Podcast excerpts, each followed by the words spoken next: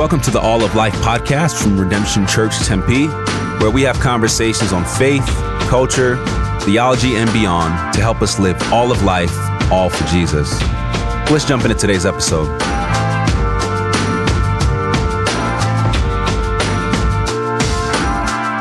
Well, welcome everyone to the All of Life podcast. Uh, I am sitting here with uh, Jordan Unterberger. My name is Jim Mullins. Uh, we are starting something new since we're in Advent. We're going to be doing interviews each week around our different Advent themes. Um, the the big purpose of Advent this year is uh, to become a people of prayer and action in response to the God who hears our prayers and takes action.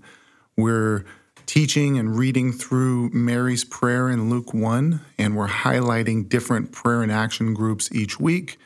And uh, we're calling our congregation to come alongside those prayer and action groups by giving and acting and uh, praying. So um, we're going to do that. Uh, we've got a good interview today. Uh, but uh, for for this week, what's the focus, Jordan? Yeah, so for this week, the focus is uh, criminal justice.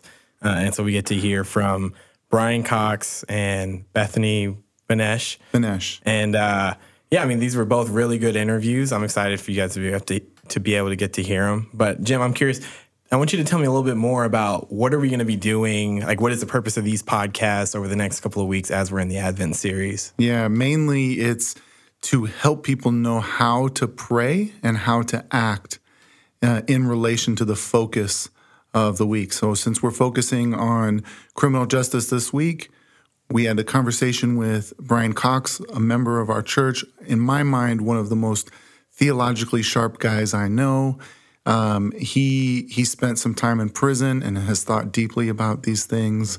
He's going to talk about life in prison, the way that God moved.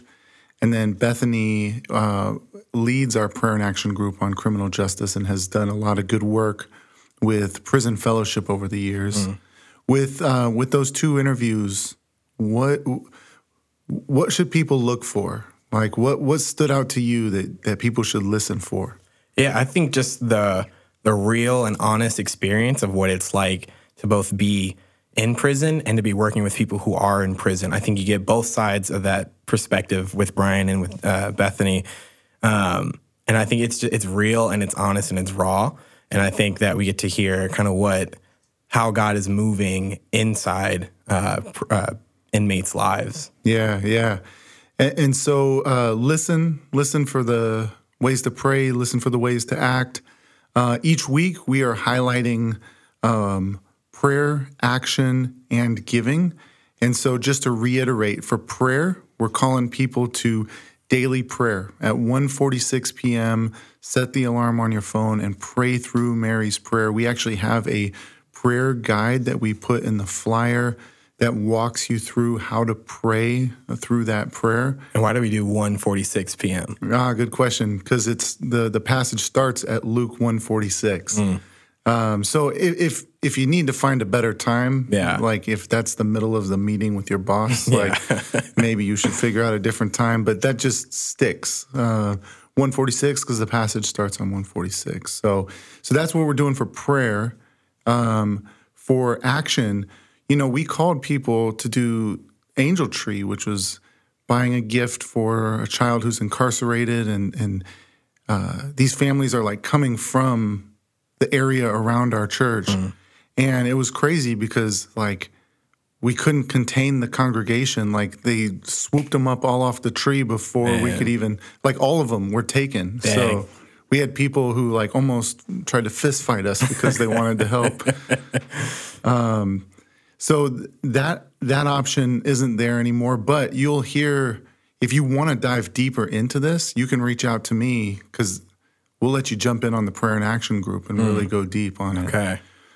Um, and then for the uh, offering, uh, part of our Advent offering this year is going towards Hustle Phoenix, which does entrepreneurship training for those who are incarcerated. So before they step back into society, actually getting trained to be entrepreneurs and to start businesses and those sorts of things, because economic flourishing uh, is a is one of the biggest preventers uh, from recidivism, like returning back to prison. Mm.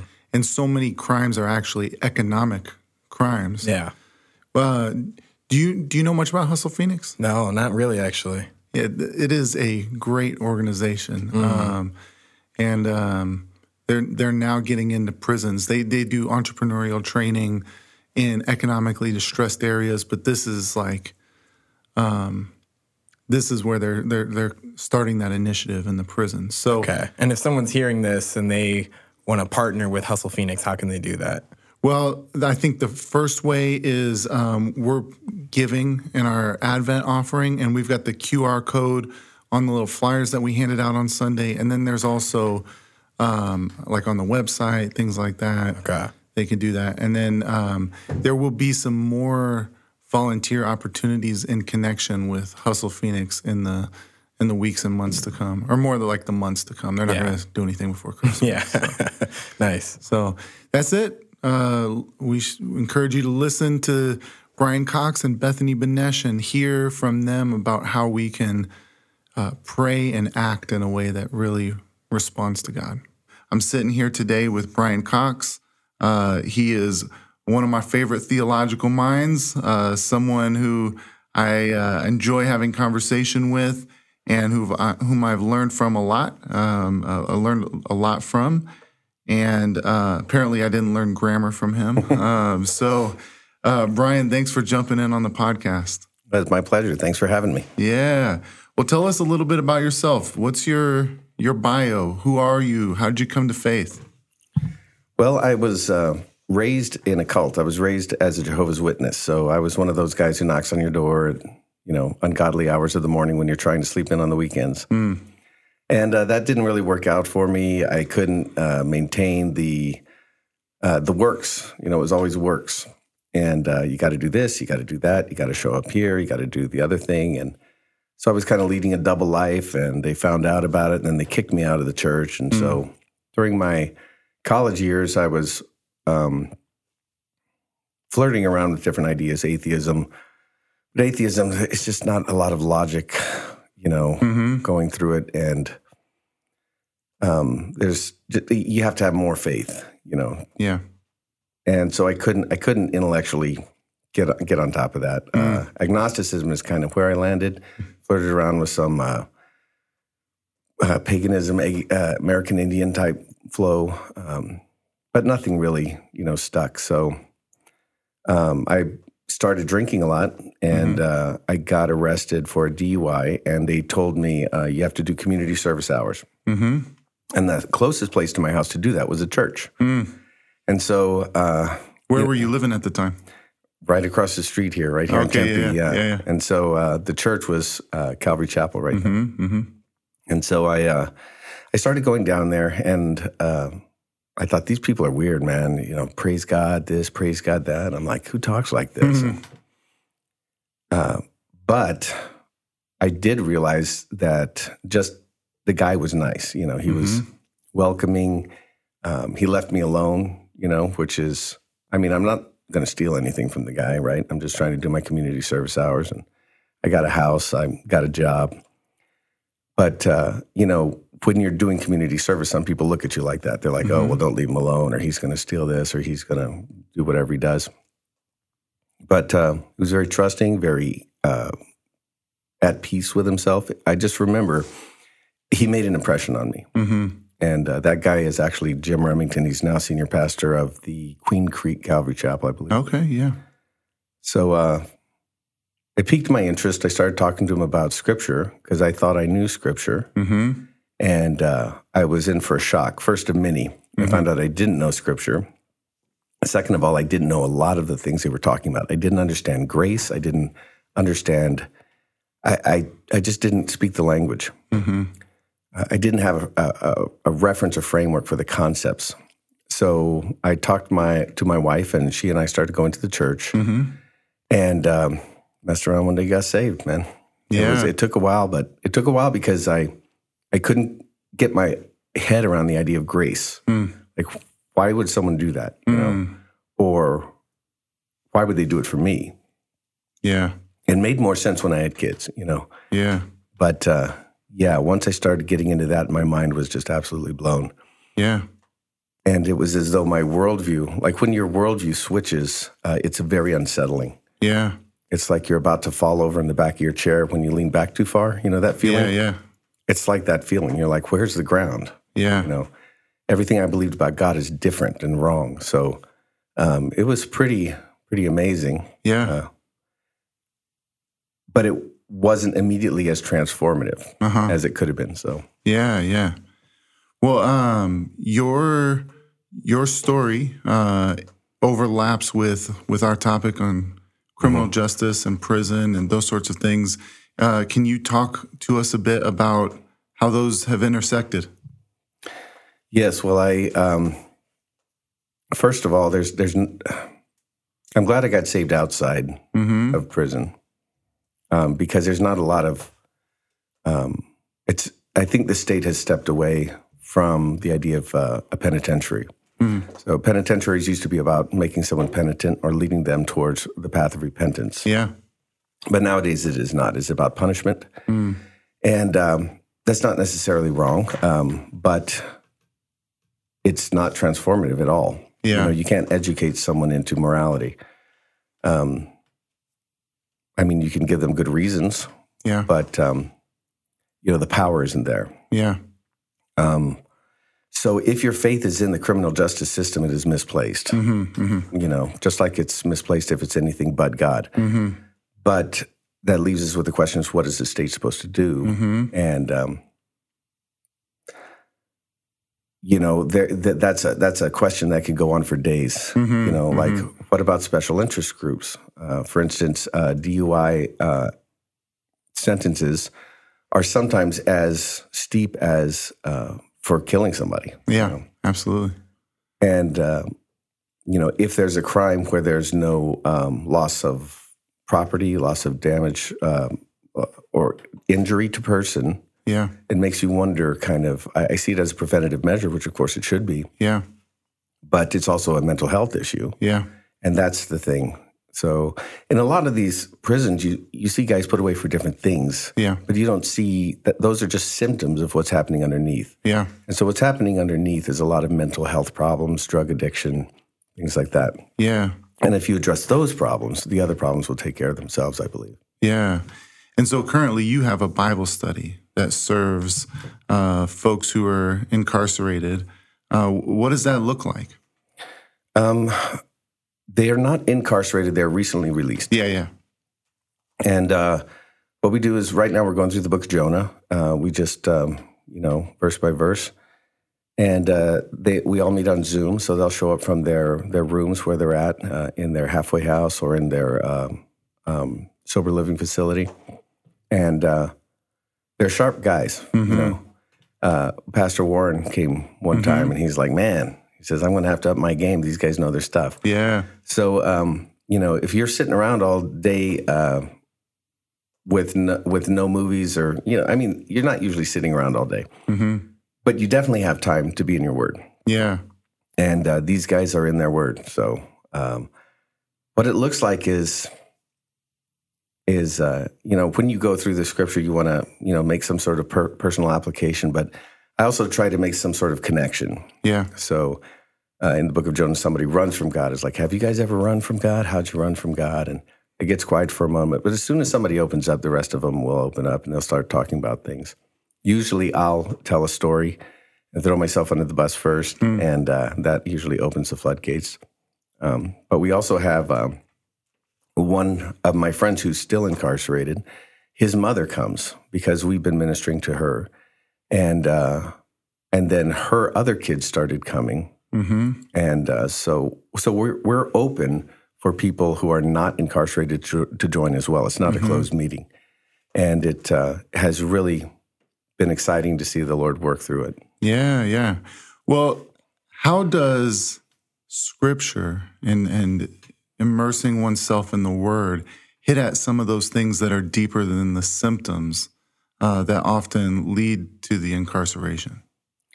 Well, the Word of God's like that surgeon's knife, you know, man. It cuts open and and uh, it reveals the heart of the issue. Yeah. So like with Jonah, you know, I've heard so many people preach about it as, well, he needed to repent, and it's about repentance, and it's not about repentance. It's, I mean, by the end, he sort of repented, but mm-hmm. you got to read chapter four, you know? Yeah. Um, well, it's about a God of big grace, mm-hmm. you know, who loves Jew and Gentile, who loves prophet and sinner, who loves everyone and yeah. works with everyone very patiently, mm. no matter what it takes. And that message of grace is the message that changes your heart, because it's it's not about you anymore. It's about the God who loves you no matter what you do, and that changes you. Yeah. You know, love is a, a, a just a, a life-changing thing. Yeah, yeah. Well, you spent some time incarcerated. Uh, what did that look like? What? How, how did it get there? How much time were you there? Kind of give us the picture of your experience there. Well, this last time was six years, three months. Mm-hmm. Um, the first year I was at a uh, a medium facility down in Yuma called Cibola, mm-hmm. and that looked very dangerous. It was, mm-hmm. you know, that was only the medium security. Mm. Um, what do you mean? What did it look like as far as just my day to day type? Yeah, um, yeah. What was, what was day to day like there? Like what what do people? Um, you know, I think people can kind of think of big picture stuff, but like, what does day to day look like? Yeah.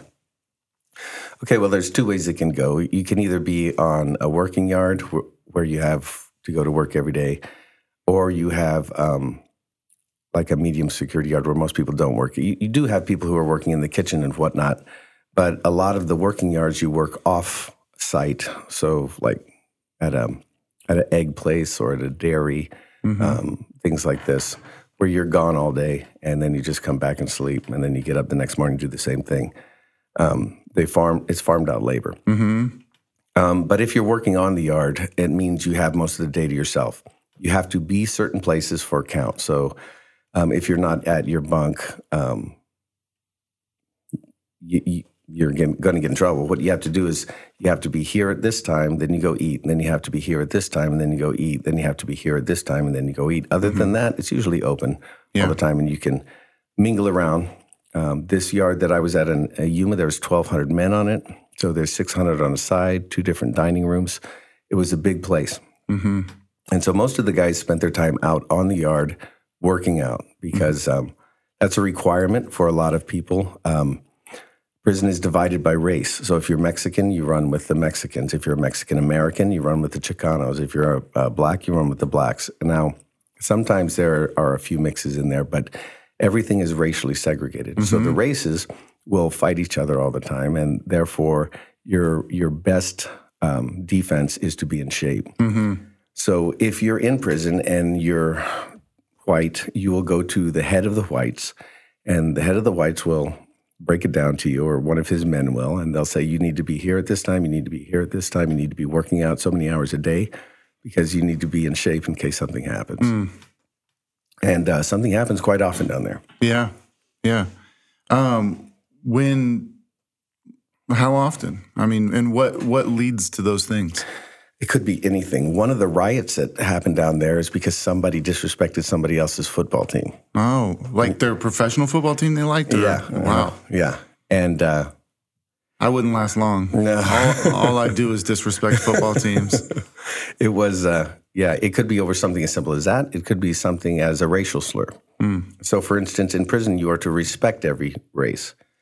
So if I were to call somebody, uh, you know, by a racial slur, Um, if my own people didn't take care of me, then they would. Yeah. So what happens is you end up getting tuned up by your own people. Wow. Um, yeah. Or this is the other thing. If all fights have to be one-on-one, so say there's two guys fighting one guy, then it will start everybody fighting the race where the two guys were involved. You see what I'm saying? Wow. And then it will become a riot. So there are a number of unwritten rules. Like a. It's kind of a, a an interesting... Um, thing that people who are put into prison for breaking the law have a lot of laws. They have a lot of rules. Yeah. It's just that these rules are there for a reason, to maintain control.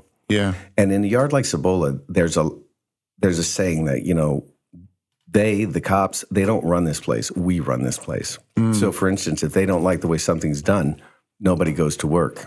Yeah.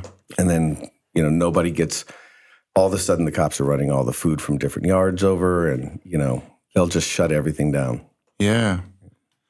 What what are some of the biggest misconceptions that people have about life in prison? Um, one of them is that there's nothing to do. Mm. Um, that's not quite right. Um, sometimes there it seems like there's nothing to do. Um, one of it really annoys me when people say, "Yeah, they just sit around and play video games all day." That's mm. not, totally not true. Yeah. Um, none of the yards I was at, you could do that. One of them had, in fact, even the inmates wouldn't let let you sit on your rack and watch T V all day. Mm. So you have to be up and out and doing things. Oh, wow. So it's very regimented. Um, for instance, when I had to do, I took some courses um, while I was in college or while I was in prison, and I would have to get up at four in the morning yeah, just to find some quiet time and time to, to study. Wow. Um, because once, you know, chow hall hits at six thirty, your day's gone. Wow. You know, you're here, you're there, you got to go to work, you got to go to church, and yeah, and there's not a lot of time. So you have to, like, carve out the time in the middle of the night or wow. that kind of thing.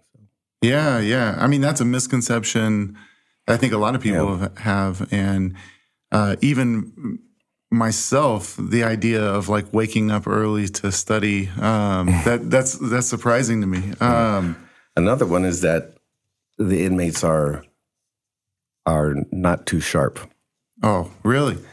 And yeah, yeah well, you see, uh, some of these guys are brilliant. Yeah, because all absolutely. They have are books. Yeah, um, they, they'll quote um, The Art of War, you know, and that was required reading for um, yeah. a lot of people for a long time. They won't even allow it in the prisons anymore here. Yeah. But the other thing is uh, everybody everybody's smart at something. You yeah. know? Everybody's good at something. Mm-hmm. And uh, it might not be reading and writing, but that doesn't mean they're dumb. Yeah. And it doesn't mean it also doesn't mean that they don't know how to think. Yeah. Uh, and I think there's, you know, different nuanced ways of, of going about that. You can go to I've I know college educated people who are not good thinkers. Mm-hmm. Um They're they're more they parrot ideas. Yeah. Um, anybody who's been on Facebook recently mm-hmm. can say something like that. So when dealing with people like this, if you want to get an idea across, you have to kind of speak in their language or according to their, you know, the way that they frame things or mm-hmm. the common reference. Um, they can't read all the time, mm-hmm. especially on the higher yards. It's interesting that Um, when you get to a, a minimum security yard, everybody's literate all of a sudden. So you mm. do see a kind of a connection between literacy and uh, and crime. Yeah, yeah, that is interesting. Um, well, I, I, a question I have for you is I, I'm curious about how God was at work within you during that time. Well, um, it was very humbling for me to go through that. And it, it is humbling for anyone to go to prison because, you know, at any given time, you're stripped naked, you know, mm-hmm. and uh, you're you're searched. Um, it's a humiliating process. You're never called by your name, mm-hmm. um, last name only. Mm. So it's, uh, it, it's also kind of one of those instances where you're you're carrying around of guilt, a lot of guilt and shame. Mm-hmm. And um You're you're put in a color that identifies you as someone who's, you know, supposed to be shamed. Mm. Um, Joe Arpaio in his jail uses black and white stripes, even in public, because he uses shame as a tool. Mm. You've recently had a thing in your Wednesday nights about shame, and yeah. some of that's good, and some of it is not. Yeah. Some of it is uh, humiliation, and humiliation will will not create anything good. Right. So I was carrying around a lot of guilt and shame. Mm-hmm. Um But the Lord was able to use me in certain ways while I was in there that um, that just broke my heart. That, that let me know that He still loves me, mm. even though uh, even though I you know screwed up. Not only that, but He's still going to use me. Mm-hmm. So yeah, that was powerful. So I got a lot of uh, work done inside, just uh, basically a lot of pride stripped away, mm. a lot of self-centeredness. Yeah, that's the biggest thing He did for me. Yeah, yeah. Well, how did He work through you? He was at work in you. Um, but from our previous conversations, it sounds like he was really using you during that time, and and and you were present there as um, as an emissary uh, in many ways, as a missionary who was there. What did that look like? Well, I have been involved in ministry before. Mm-hmm. You know, I've taught, I've uh, pastored a church, um, and I've had moments, you know, where it seems like God has opened the floodgates, mm-hmm. and really experienced blessing. Yeah. All of those pale in consideration of what happened when I was in prison. Yeah. Um, I went to some Bible studies, and um, once it becomes apparent through question and answer that you, you know, have a little knowledge, um, uh-huh. you're asked sometimes to teach. Or, so I started, I didn't want to force myself on anybody, you know, but I started up, and and I tell you what, immediately um, God just blessed it. Mm. The first time I preached in jail, before I even got to prison, um, six guys came to the Lord, mm. or expressed faith in the gospel. Mm-hmm. And as we went on and on, you know, there would be up and down moments. The dangerous yard is the best place to be. Um, that's mm. where people are really um, worried about about their soul, mm. and who are carrying a higher level of guilt, I think. Yeah, yeah. And so um, that's that's. kind of an interesting commentary. It's when people know that they are in sin, mm-hmm. you know, or are really aware of it, they're more open to the gospel. So, uh, yeah, when we were um, in Cibola, sometimes um, as many as forty people a week, mm. um, our Bible studies, we had them, uh, we, we held our own because the chaplains never availed. One chaplain for twelve hundred guys. Wow. You know, no, yeah, you know, no it's ridiculous. And yeah. and sometimes they would jump from yard to yard, so you wouldn't you wouldn't oh, even wow. be on property half yeah. the time. So I didn't even, I think I met one guy once. Wow. And he, you know, never heard from him again. And then uh, there was a woman who came in. She didn't preach out of the Bible at all. She would read a poem or something. Mm. Um, never really talked to her. Mm. Um, all of the ministry happening there is happening through inmates. Yeah. And uh, it's all over the place, too. Excuse me. So uh, when I got there, there was uh, a church that met on the bleachers, aluminum bleachers, out by the soccer field mm. every morning, Monday through Sunday, and every evening, Monday through Friday. Mm. And they held church. Wow. And so they'd start with songs, mm-hmm. and it was all a cappella. Mm-hmm. And then they'd go into Bible study, whoever was preaching. Mm. And some people were doing this, and some people were doing that. And the evening night had a thing against the daytime guys. And so I was like, well, what is all this going on here? Yeah. So um, there's there's also some competing things going on around you. There's um, devil worshipers over to the side. Oh, wow. Yeah. There's a, uh, on the soccer field, it's all gravel or sand. You know that Yuma sand real? Mm-hmm. Well, they would draw a pentagram in there with a circle in it, sit mm. and chant right next to you while you're trying to preach. Oh, wow. Yeah, stuff like that. Um, Jewish uh, people with a, a messianic flow, maybe, mm-hmm. um, would come in and try to infiltrate the group and, you know, get people over to their side. And it's it's very interesting having to deal with these people when you know that they would kill you, actually, or they might have been in for murder, mm. you know, because that's the lowest you can go yeah. as a murderer, is a medium. Uh, you, you have to handle these moments of conflict very gingerly, mm. um, but at the same time, be firm. Um, yeah. But as we started working with these groups, as we started working with these groups, I noticed that um, their differences weren't really that far off, mm-hmm. and uh, we ended up uniting the two together. And kind of having an overseer. The two Christian ones. Yeah, yeah, have, yeah not the other ones. So um, I was able to get some of the leaders together, and we had meetings for a while. And we actually organized the whole thing so that everybody was working together. Mm-hmm. And if somebody needed a time off, they could get another speaker in there. Mm. And then we also did small groups in such a way to encourage people to do this in their own runs. Mm. So there was, say, two, four, uh, maybe... I don't even know.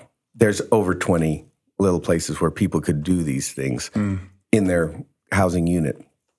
And what we would do is we'd say, look, um, just do the discovery discovery process. Mm. What does the scripture tell you about God? What does it tell you about you as a human? What does this tell you not to do? Bad ideas? Mm-hmm. Or what about, are you supposed to obey this? Or is this a command? And that's the only questions we would ask. Mm-hmm. So, I'm sorry, you can edit this part out, right? Mm-hmm. Yeah, you, you, Jordan's got it. He's noting it. Okay, so, um, yeah, so what we did is we established discovery groups. And I taught them how to do that process. We, we'd have a little time of fellowship and uh, pastoral counseling in the beginning, mm-hmm. prayer requests, praise reports, stuff like mm-hmm. that. And then we'd read the scripture, uh, have everybody pray, um, and then uh, you know ask the questions of the text. And this would kind of empower these guys. So by the end of it, we were a lot more organized than we were at first, and we were also mm-hmm. a lot more um, together. Mm-hmm. And that was my big thing. It's like there can't be...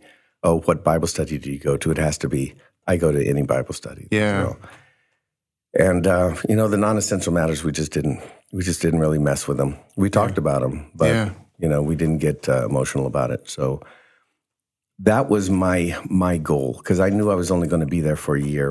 Mm. And uh, I didn't want to just say, look, I saved X amount of people. I wanted to say, um, we were able to raise up a certain amount of leaders there who could continue the process either on a one-on-one basis through discovery groups or on a, you know, platform-type basis. Yeah, yeah. Um, if there's if there's one moment of God being at work that you never want to forget, your whole memory is going to be wiped out, but you can only remember this one moment, what would it be? Okay, well, I might get choked up on this one, but... You, you can feel free. So, um... There's a rule, another rule in prison, that's ten to ten. That means after ten o'clock at night, before ten o'clock in the morning, you are quiet. If mm-hmm. you're not quiet, they will send you out sideways, and mm-hmm. I've seen it happen. mm-hmm. So I was very cognizant of this rule. I get up at like ten thirty, I have to go to the bathroom, and I'm and I'm over there at the bathroom, urinal, and mm-hmm. uh, this guy comes up next to me, and he says, hey, I see you, uh, I see you over there all the time with the Bible study. And I'm like, yeah? And he goes, yeah. Says, um, I was thinking about doing that. I'm thinking, okay, we're going to do this now. It's after ten o'clock. Mm. And um, so here we go, you know. If this is of God, he'll protect us. Yeah. So I said, yeah, what does that look like? What, what do you mean you need to get back into it? And he goes, well, all my family are Mormon. I mm-hmm. said, yeah, but what does that have to do with your Bible study? And he mm-hmm. goes, well, I just don't know if God can forgive me. And he, he went like this. He made a, a gun symbol in his hand. Yeah. So he's basically saying, I've killed people. God doesn't want me. And I looked at him. I said, well, you know, someone's going to have to pay for that stuff you did. Mm. And then I thought, oh, my God, I just said that out loud. I'm going mm-hmm. to die. And um, if I could paint a little more of a picture for you, this is not just some little guy. This yeah. is a big dude. He's a Samoan guy. He's heavily tatted. Mm-hmm. Um, he doesn't have his glasses on at, or he does have his glasses on at the moment, and they're like Coke bottle. His eyes are huge. Mm. He's got his dentures out, so he's all snaggletooth. He's a rough-looking cat, tattoos down his face. And I'm thinking, all right, I just told this guy that someone's going to have to pay for what he did. Mm. And then uh, he, he kind of looked down at the ground, and he, he says, yeah, I know. And I said, that's bad news. And he goes, yeah, that's bad news. I said, well, you ever see those pictures of Jesus on the cross? And he said, yeah, yeah, well, of course. I mm. said, well, that's where someone paid for mm. the stuff you did. Mm. And he looked at me and I said, yeah. I said, him. He didn't do that because he was a sinner. He mm. did that because then I made the symbol he made, mm. you know, of holding the gun. And uh, I swear to God, in that moment, his eyes mm. lit up. Like if you could if you could see someone being born again, it, this is what it would have looked at. He yeah. looked like a child. He looked like uh, a kid who has seen the Grand Canyon for the first time. Mm. Like the amazement of the idea shocked him. And I said, um, I said, that's good news, huh? Mm-hmm. And he goes, yeah, that's really good news. Yeah. And I said, you know what? That's what the gospel means. It's just good news, man. It's good news for all of us that God paid for the stuff that's keeping us from him. But there's more. Hmm. You know, he he actually lived a perfect life so you can get credit for all that stuff he did. Hmm. He said, if you believe in him, you know, you can you can go to heaven. Mm. He's like, wow, that's great. So anyway, um, just that whole thing of his, seeing his face and um, the simplicity of the moment. And, and what really got me about it is this is a guy, here I am doing my Bible studies. This is a guy I had written off mm. in my mind. Yeah. I don't think intentionally. Yeah. This is, I mean, if I were Jonah, this is the Ninevite. Yeah. I'm like, yeah, he never received the gospel. And so I, I never even talked to him about it. Yeah.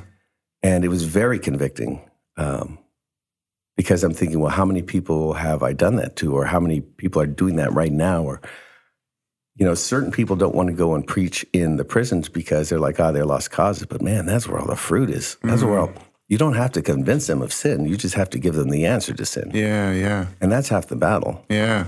And um, just seeing the immediate, like, willingness to to want to believe it, to see mm. hope spring in the soul of someone, coming through their face and shining off of them. Mm. It was a, a very moving experience. Yeah, yeah, absolutely. Well, as we're pressing into the season of prayer and action, can you give us some ways we can be praying for those who are incarcerated and anyone else connected to the system? Yeah. Um, you could be, there, there's a lot of ways you could be praying for them, but I know what they would want you to pray for is they would want you to pray for their families. Mm. It would strike me in every prayer meeting we ever held, the first thing anyone asks about is not themselves, is their mm. families, their friends. But what they need is restoration, uh, reconciliation. Um, they need reconciliation with God and with family. Mm. Um, my wife used to come visit me all the time. Yeah. And I tell you what, there's not a lot of guys whose wives come visit them and stay with them. Mm. Uh, kids don't get a visit. It's, it, you know, a lot of these guys make phone calls and nobody answers the phone. Um, yeah. You know, they don't have a connection. They don't have a family. Mm. So that's why, you know, that's where gangs come and take place. So yeah. You, you know, just pray for that. That would be the biggest benefit to them. Yeah, absolutely. What about becoming a people of action? Like, what are some tangible actions, some ways that people can show up? Um, well, I'm going to put a plug in here for Alongside Ministries. Yeah, yeah. Uh, there's a guy there named uh, Michael Awuma. I spoke with him earlier in the week. And uh, what he does is he goes into the prisons with people. About five years from now, I'm going to go and do this. Mm. You can't do it until you've been off uh, paper for five years. Yeah. Um, but he takes people into the prisons and pairs them up with inmates. Mm-hmm. So you get a one-on-one connection with someone, which will, uh, it's designed to last for the rest of your life. Yeah. So when this person that you're assigned to uh, uh, meets with you, you go over certain papers and uh, like a Bible study. Mm-hmm. But when he gets out, if he doesn't have a ride, you give him a ride. Um, if he needs to go to the Social Security office, if he needs to go um, to another court date, if he has to, you know, you're there with him. Mm-hmm. And I love that idea, the mm. idea of coming alongside someone. Because that's what Jesus did. You know, he comes alongside us with the Holy Spirit every day. That, that idea of paraclete, you know, the yeah. the one who, who was right there for you. Um, that that's a, a great thing. But if you don't want to go into the prisons, they still have need of, um, say, mentors or uh, people who have life skills to come in and teach the people who are in their halfway house. So Alongside Ministries owes, owns several properties in the Phoenix area, where um, they serve as ha- halfway houses to mm-hmm. the inmates. Now, once the inmates go out, they continue to do their Bible studies, they continue to go to church, they continue to go to Celebrate Recovery, all of these things. So, um, you know, the ministry itself needs uh, finances like all ministries mm-hmm. do, but volunteers for mentors, for teachers, for prayer partners. Um, they even need cooks, um, donated cars that they could um, fix and sell to the guys uh, who are in need of getting new cars. Uh, but if you have life skills and finances, health, working out, recovery, even uh, good advice about courting, mm. you know, mm-hmm.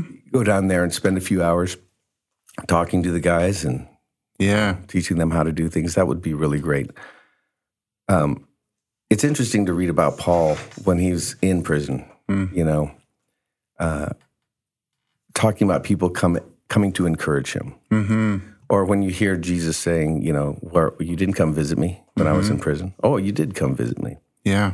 And he didn't say you, you brought the message of the gospel, which is important, obviously, mm-hmm. but it's also, you just didn't come visit me. Yeah. You know, come and, and spend some time with me. Yeah. So uh, for, if there are any churches across the valley who have any any sort of uh, letter writing type yeah. ministries, I would recommend you get involved with that. So there's a multitude of ways that you can help people out.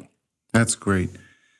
Brian, I appreciate you a ton. I appreciate you taking the time here. Um, you're one of my favorite folks to talk to, so uh, it's good that I could uh, make an excuse to have another conversation through this podcast. So appreciate you a ton, man. Well, thanks for having me. Well, I am here with Bethany Benesh. This is, uh, I don't I don't know if you know this, Bethany, but you were one of the main inspirations for prayer and action groups to even be a thing.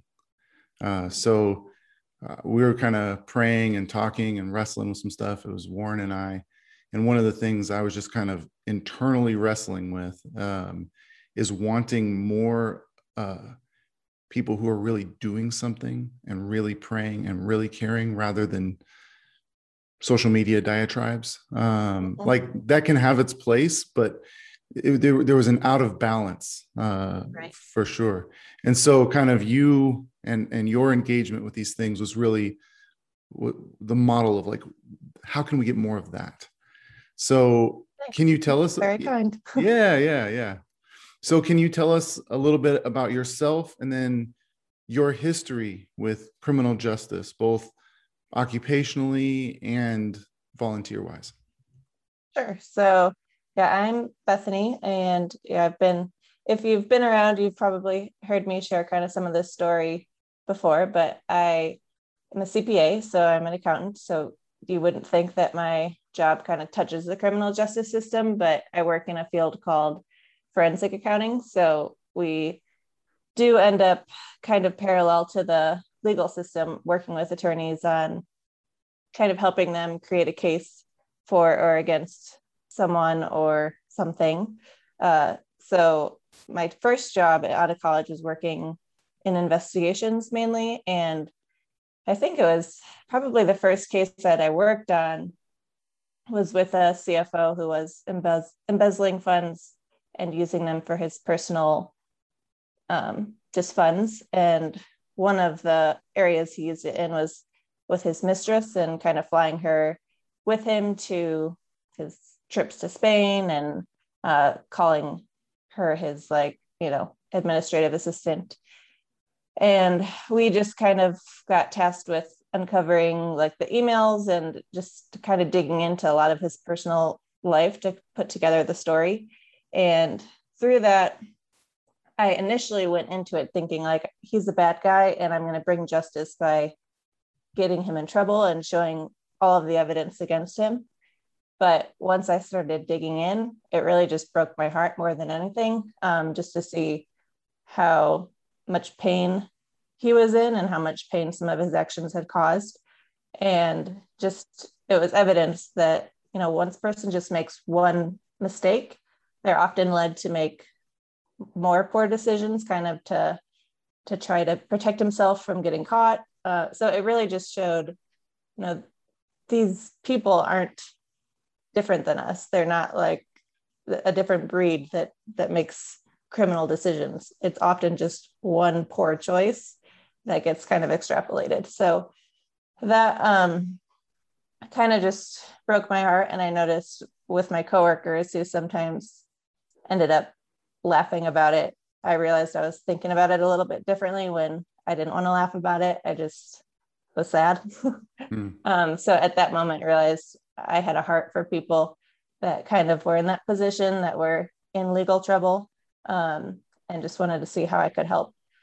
So um, after that, just looked into prison ministry and got involved with Prison Fellowship. And from twenty fifteen to twenty nineteen was going to Perryville Women's Prison uh, once a week to volunteer with incarcerated women and really emphasizing reentry skills and also just the freedom of the gospel and um, just the grace that Jesus gives us.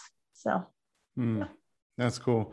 It, it seems like there was a big uh, shift to seeing the people who are incarcerated uh, as created in God's image.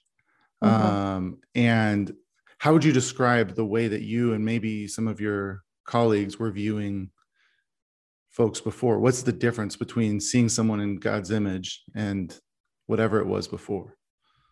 I think it kind of goes to uh, the, what do you call it, Jim? The creation, fall, uh, redemption, redemption, restoration. Yeah, yeah. Yeah. Um, just, I think I was able to see, you know, this is just a normal human being, you know, who was impacted by the fall and made this bad decision. And it doesn't mean he's stuck there and that's all that he is. Um, but I think, yeah, some people kind of viewed it as this is a guy that's different from us. And he's just, his identity is the fall. He's the person that we're going after. And that's all that he is to us. And he doesn't really have like the potential for redemption and, um, or like greater good. Yeah. Yeah. Yeah. So just viewing through the lens of the fall and not the whole story. That's right. Um, yeah. What, what were you doing in Perryville? Like what, What did the program look like? Yeah. Yeah. So Prison Fellowship's, it's a Christian organization. So first and foremost, we are um, advertised as a Christian group, but uh, we welcome anyone from any faith background to join. But we meet with them. We meet with a group that they get interviewed and vetted to make sure that they want to be in the program and can commit to it. And it's not just like a activity, but something they really want to um, want to put their energy towards. And yeah, we work on things like uh, establishing healthy boundaries with people, learning how to say no to people, because oftentimes uh, people in prison are people pleasers who mm. are tending towards um, not being able to say no when, you know, with peer pressure or uh, maybe in relationships, uh, they struggle to say no. So that's a big one. Working on just like anger management or um, uh, forgiveness. And then also, you know, basic life skills like managing a budget and uh, helping them with their resume. So just doing what we can to establish kind of a healthy foundation to not return to prison is kind of the ultimate goal. Yeah. Yeah. So if someone was going to volunteer with Prison Fellowship, like what kind of commitment is that? So if you want to go all in, which I recommend, but mm. it's not for everyone, mm. um, it would be once a week, and they have different days of the week, and it's in the evening. So I was able to kind of work out a agreement with my employers that I would leave at four. And that was, that was fine as long as I got my work done. Um, or you could do weekend workshops, which are, There's, they happen four times a year, and you commit a Saturday and a Sunday to just be there from uh, morning to night, basically. And those are awesome too. Those, the women love, and the volunteers are always really great. So yeah. Yeah. Those are the two main options. So where have you seen the character of God on display through the women at Perryville? Like, how do you see a little bit of what God is like through them? Uh, yeah, so this is huge. And I think uh, I often describe prison as kind of like another church space for me. Uh, mm-hmm. It's been really, um, really important in, I, in my faith journey. And I think one main aspect is more so the character of God's kingdom, I think, is reflected in prison. Um, And by that, I mean, it's really the only church offering in prison. So mm-hmm. th- there is a Catholic service, and I think that's it other than us. Mm. So you, you know, anyone that has any sort of Christian faith or interest is coming to our group. So you see, you know, Native American women, white women, Black women, Mexican women, you know, any sort of ethnic background that would normally probably go to their own individual churches outside of prison, kind of are all worshiping together. And sometimes it kind of feels a little awkward because we're used to our one way of doing things, but everyone kind of brings their own um, background to that room. And it's just a beautiful, uh, eclectic worship experience, and just, um, just having everyone's perspective in there, I think really is reflective of the kingdom of God wanting, uh, every tribe and nation kind of together. And I think it, it, um, works against kind of the culture of tribalism that we have right now, hmm. of just tending towards people like ourselves. Um, in that prison room, you have everyone that's a lot different from each other, just building each other up. So that's a huge, huge way. And I think uh, for me personally, it's been really helpful um, to have that in, in a time like today's culture. Um, so that's one. And then secondly is just the amount of empathy that these, the women that I've met with have. Mm-hmm. I think a lot of them have reached a point of what people would say is rock bottom. So you're kind of past platitudes mm. and it's like genuine connection with people. So through my time volunteering, I had um, both my mom fighting cancer and a miscarriage while I was in there. And both incidences, I was met with just such genuine um, comfort uh, and just women responding with tears in their eyes and um, just really encouraging me and, you know, kind of breaking the rules and giving me hugs, mm. which you're not supposed to do, but just really felt like I had friends there that yeah. um, loved me and, and could empathize with me um, because, you know, they, they had hit rock bottom themselves and, and really uh, learned how to empathize really well. That's really cool. Yeah. Well, um, you've been leading the Criminal Justice Prayer and Action Group and um, curating a lot of the reading and the speakers. And I know that you've put in a lot of time prior to this group, but what are some important insights that you've picked up through some of the speakers and readings that we've had recently? Yeah, I think it's been great. I've encouraged everyone I know to get involved in a prayer and action group, just because, mm-hmm. I mean, the group, I've been super impressed with how engaged everyone's been and how um, everyone is, you know, equally as passionate as mm. you or I or, um, yeah, yeah, so that's been cool. Um, I think for me, probably the most, one of the most striking things happened in the first few weeks when we talked about um, punishment and the different types of punishment and what punishment um means as a Christian and through the gospel lens. And we talked about um, the verse, an eye for an eye, a tooth for a tooth, mm-hmm. and how sometimes for people that are maybe more left-leaning, that might be like challenging because they think, um, uh, you know, is that just saying that we're pro-punishment all the time? And, mm-hmm. you know, the death sentence is what we should pursue. And um, maybe that's used to justify some sort of punishment sometimes. But really, if you understand that verse and can kind of break it apart, it's advocating for fair and proportional punishment. So um, that kind of challenges some of the laws that we currently have, where you might be punishing someone um, like with super, superfluous uh, amounts of years, just to make an example of them. Like mm-hmm. that's not doing an eye for an eye type of punishment. Um, and also like probation violations, like Jordan and I were just talking about someone we know who got, who was incarcerated originally for armed robbery and got five years. And then a few years later got eight years for intention to commit a marijuana violation. Mm. So just the fact that he got eight years for an intention to commit a marijuana violation mm. doesn't really seem fair and proportional. Yeah. So I think um, that was really eye-opening to me, because that verse, I, I didn't really know how to apply it to this story, and kind of talking about it as a group uh, really illuminated it for me to just pursue what's fair and proportional. That was a big thing. Um, and I think just the theme of the speakers week after week have just been showing, kind of choose one thing and mm-hmm. make that your thing and just own it. That's kind of what I've um, kind of gained, is that you can really have an impact if you're committed to one area of this, whether it's, you know, working with, you know, kids in your neighborhood or, um, you know, for me, it's women in Perryville, you know, that's mm-hmm.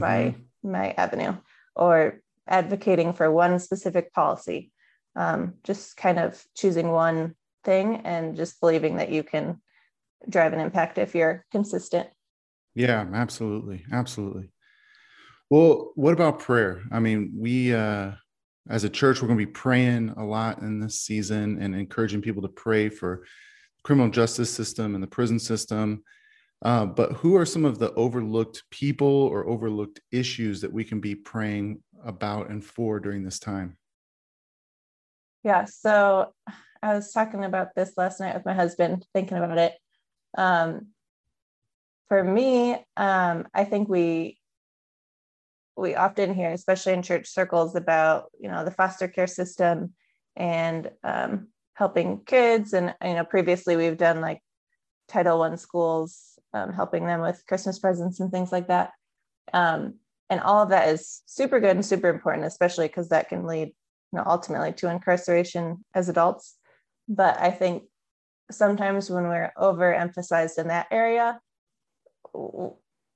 our minds can kind of compartmentalize the adults, mm. the parents, as like a lost cause. You know, we're yeah. so focused on the kids, but um, who's really considering the parents that may have gotten these kids into a bad situation? You know, th- that's awful and they need to be accountable for that, but it doesn't mean their life is over and they mm. can't be redeemed. So yeah.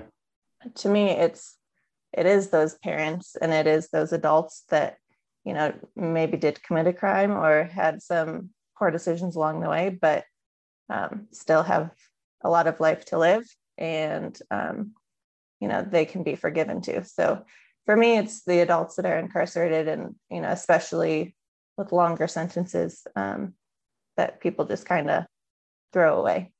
Yeah, so absolutely. Absolutely. And I think, and I think Angel Tree is a great option because it, it's a both and, you know, you're connecting those parents with the kids too. So yeah, I'm excited about, about that. Yeah. Angel Tree allows us to be uh, servants on behalf of the parents. Um, yeah. Not in replacement of. Um, mm-hmm. Yeah. Well, uh, what about action? Uh, for those who are interested in engaging, what are some of the opportunities? So like, what would be a few simple things that are just kind of entry level, I don't have a ton of time, all the way mm-hmm. to uh, if people wanted to enter into a career, make a career change, what would be mm-hmm. some of the things that come to mind? Um, I think just in your life, there's a lot of decisions you can make that don't require time commitment, but just a commitment um, to yourself, basically. So like one thing Uh, we try to do at our home is we seek out independent contractors who are like unattached, not not employed by anyone, but just working for themselves. Because we've often found if you do some Googling, you can find they probably have a criminal history. So, mm. um, you know, instead of doing a background check and disqualifying them, we do a background check and then qualify them. that, we, that that's one of the more kingdom things I've ever heard of. Like, that feels very Jesus-like. Yeah. Yeah. Yeah. Well, that's, and that's one thing, you know, I'm in prison, you know, tr- promising them that I'm going to help them get a job. And then if I, if I am on the outside and finding out someone has a criminal record and rejecting them, it's, it feels very hypocritical. So, mm. um, yeah, so we, you know, anyone, anytime we have like a yard project or things like that, we really try to seek out people that, you know, are really independent contractors, um, and might maybe have a criminal history. So um, that's one thing anyone can do. Um, mm-hmm. Really just seeking out, giving opportunities to people like that.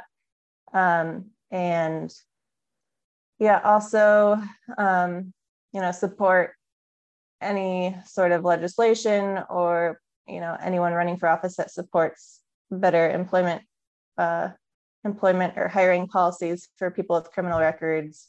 Um, Yeah. And I think I'm just kind of throwing this at you, Jim, and I haven't vetted this through, but potentially like during election seasons, we can get together and kind of help people through, you know, different policies and, and where they stand on, um, you know, some of those, the criminal yeah. justice issues.